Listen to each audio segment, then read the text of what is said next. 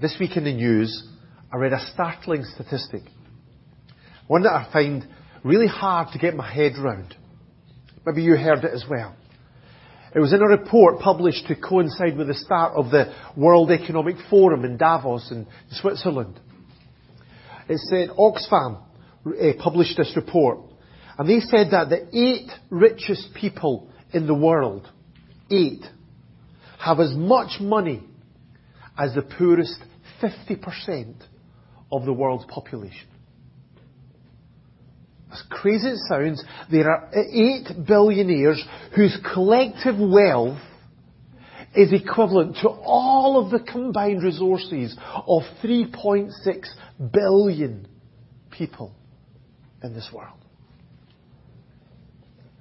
It's another statistic that shows that there's no doubt that the world that we live in is one of mind-blowing inequality where the gap between the rich and the poor continues to get wider and wider and wider. So the question we think about this morning is how should we respond in this world of incredible wealth and shocking poverty? Should we look to the rich and desperately try and live more and more like them? Or should we look to the poor and be moved with compassion to do all that we can to help them? Well, in 2 Corinthians, Paul made it clear what he thought. I'm going to read 2 Corinthians chapter 8 and from verse 1 down to verse 15. 2 Corinthians chapter 8 and verse 1. And now, brothers, we want you to know about the grace that God has given the Macedonian churches. Out of their, the most severe trial, their overflowing joy and their extreme poverty welled up in rich generosity. For I testify that they gave as much as they were able, and even beyond their ability entirely on their own. They urgently pleaded with us for the privilege of sharing in this service to the saints. And they did not do as we expected, but they gave themselves first to the Lord and then to us in keeping with God's will. So we urged Titus, since he had earlier made a beginning, to bring also to completion this act of grace on your part. But just as you excel in everything, in faith, in speech, in knowledge, in complete earnestness, and in your love for us, see that you also excel in this grace of giving. I'm not commanding you, but I want to test the sincerity of your love by comparing it with the earnestness of others. For you know the grace of the Lord Jesus Christ, that though he was rich, yet for your sakes he became poor so that you through his poverty might become rich. And here's my advice about what is best for you in this matter. Last year, you were the first not only to give, to give, but also to have the desire to do so. Now finish the work, so that your eager willingness to do it may be matched by your completion of it, according to your means. For if the willingness is there, the gift is acceptable according to what one has, not according to what he does not have. Our desire is not that others might be relieved but you, while you are hard pressed, but that there may be equality. At the present time, your plenty will supply what they need, so that in turn their plenty will supply what you need. Then there will be equality, as it is written, He who gathered much did not have too much, and he who gathered little did not have too little. In this section, Paul was urging the Christians in Corinth to excel in the grace of giving. He wanted them to be more fully involved and committed to giving to those who were in need. And this was a really pressing issue for Paul because he was in the middle of organizing what he called to, in, in Romans chapter 15 a contribution for the poor among the saints in Jerusalem.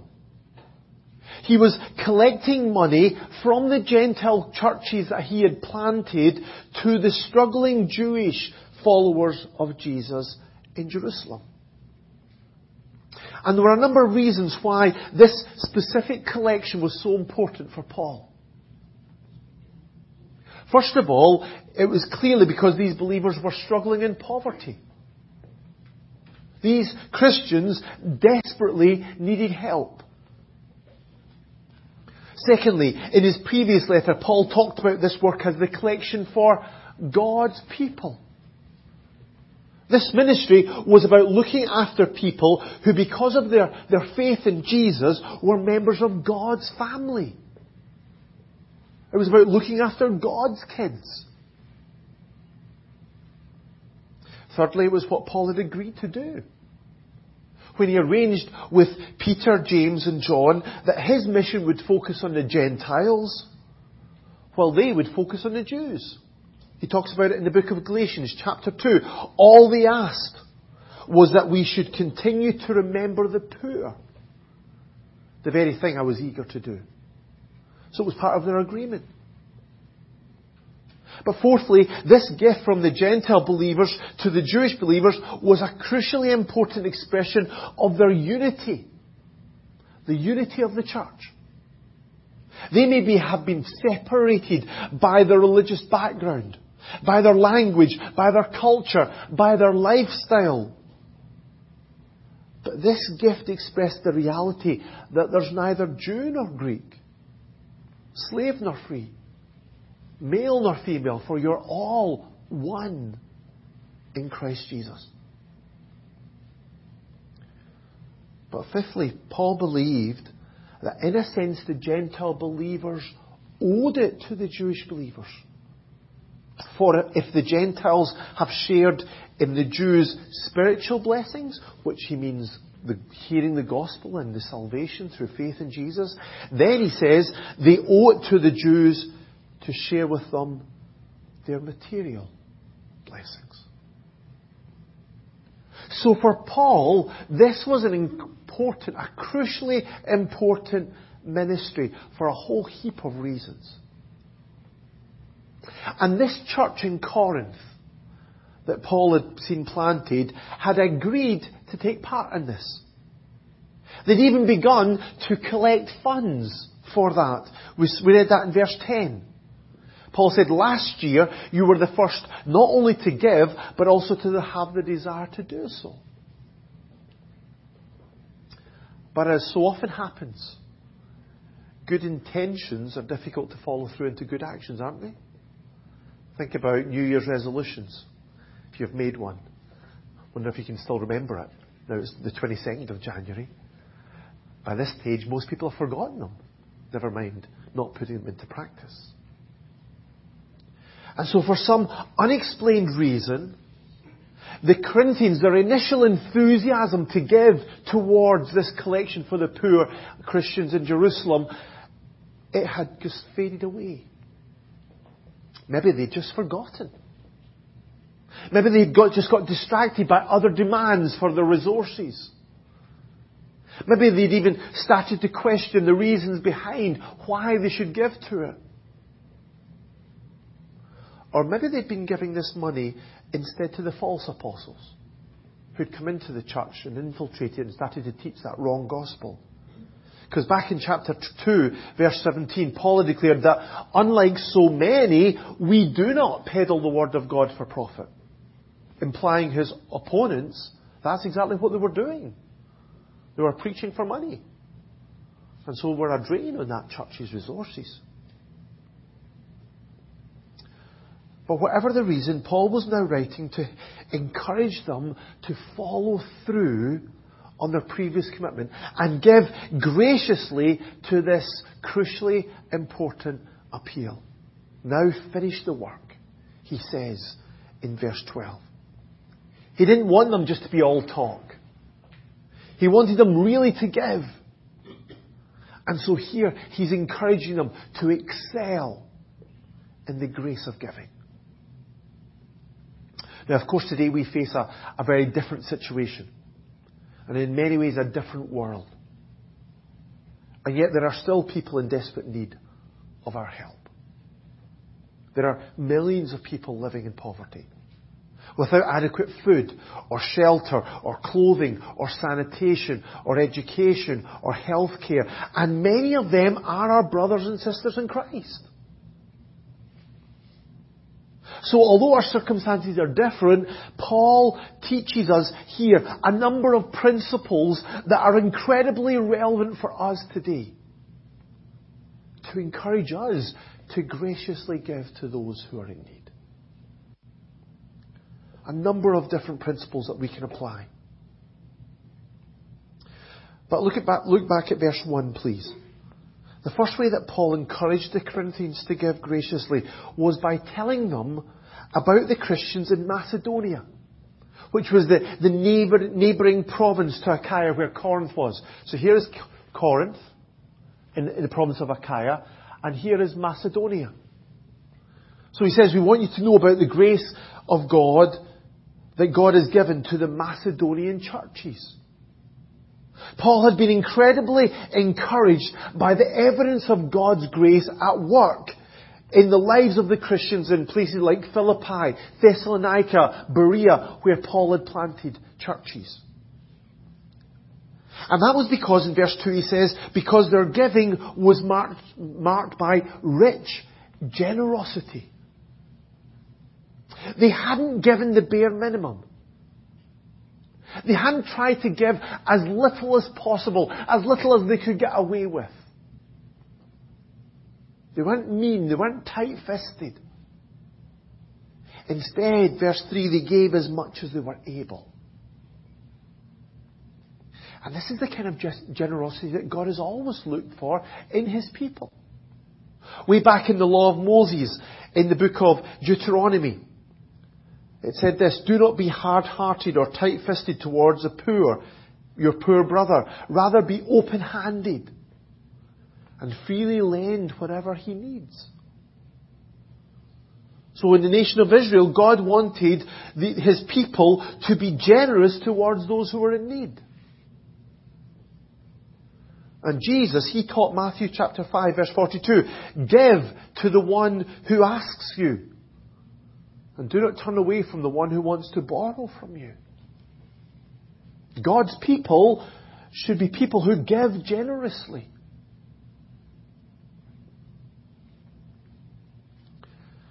But sometimes we think, well, I don't have very much.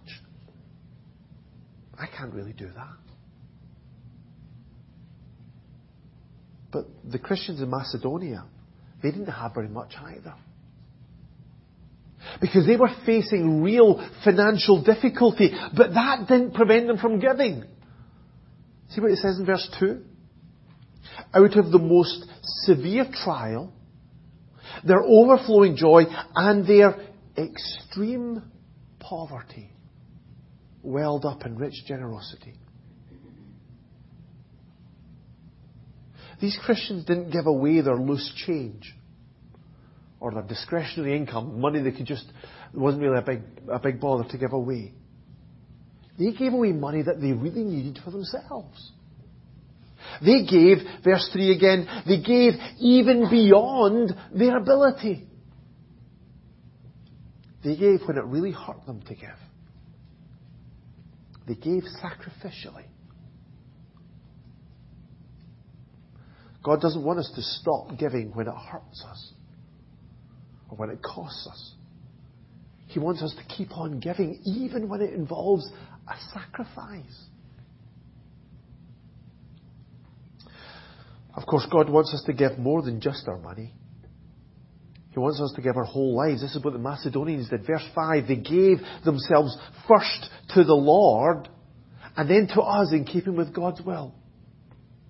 Their contribution to the poor was just part of their complete dedication of their whole lives to God and to their brothers and sisters in Christ.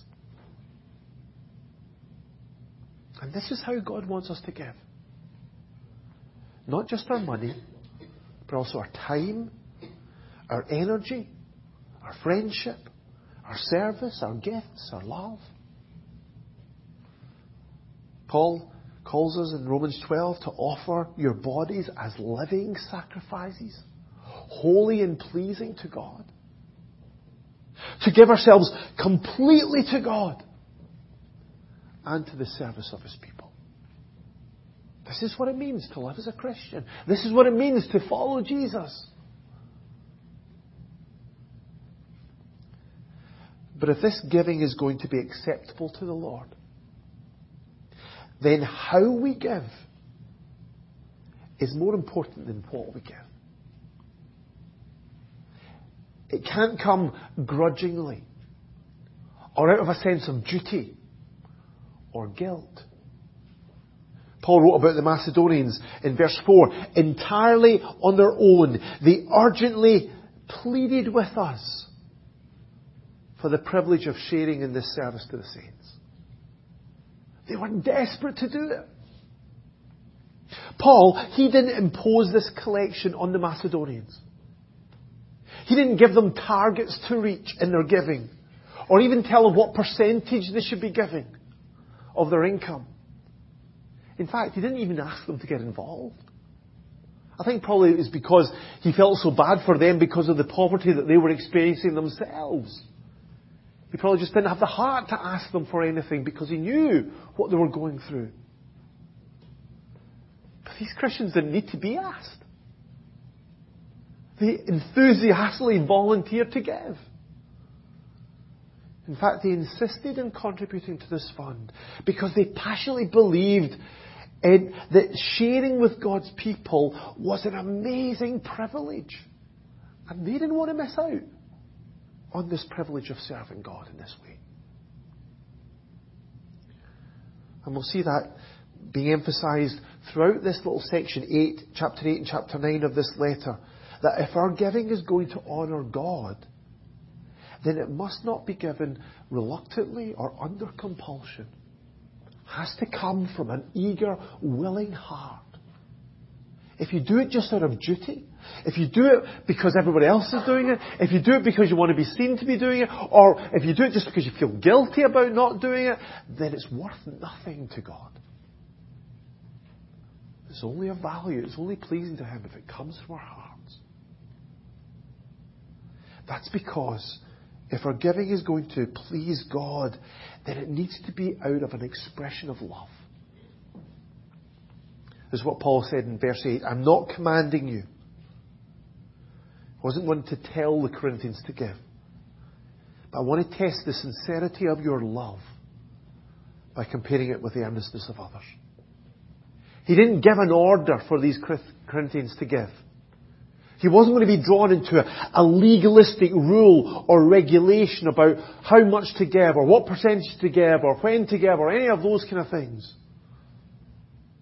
But he did challenge them that their eagerness to give was a reflection on their love for God and for His people. It was Amy Carmichael who said that you can give without loving, but you cannot love without giving. And the Apostle John agreed with this in his letter. 1 John chapter 3, verse 17 and 18. If anyone has material possessions and sees his brother in need, but has no pity on him, how can the love of God be in him? Dear children, let us love not with words or tongue, but with actions and in truth. But of course, this doesn't mean that our love can be measured by the actual monetary value of our gift.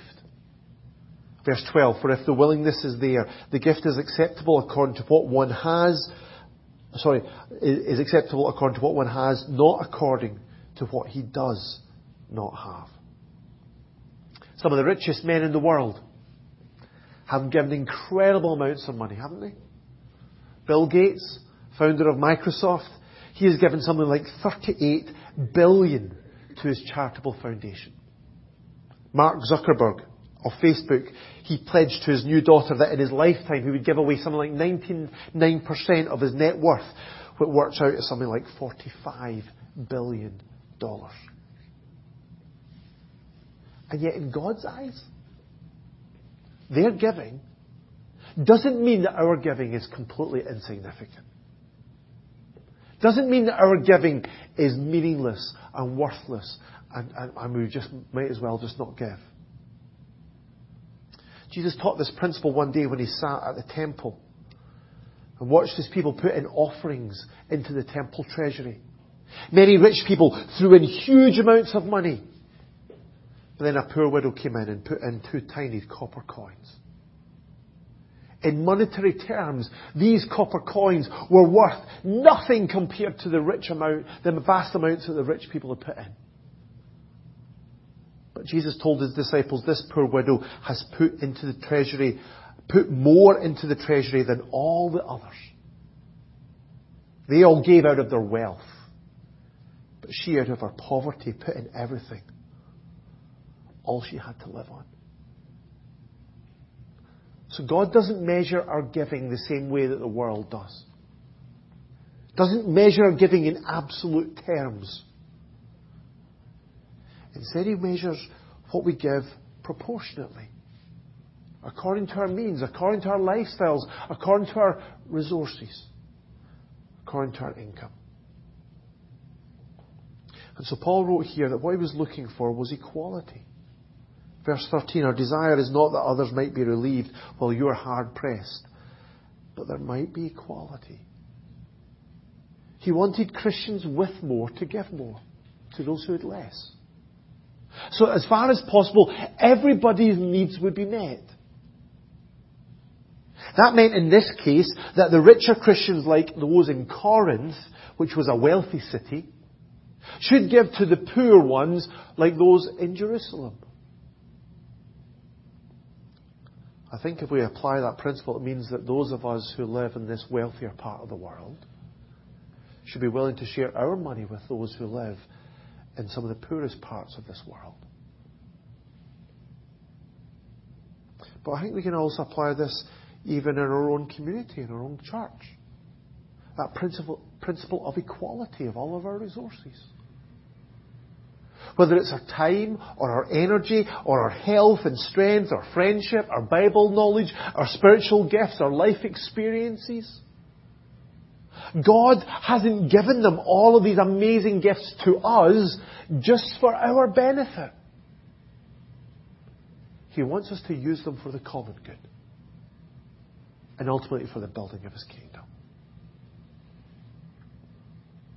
So this is the grace of giving that God wants us to excel in. To give to those in need. Graciously, generously, sacrificially, completely, eagerly, lovingly, proportionately, and equitably.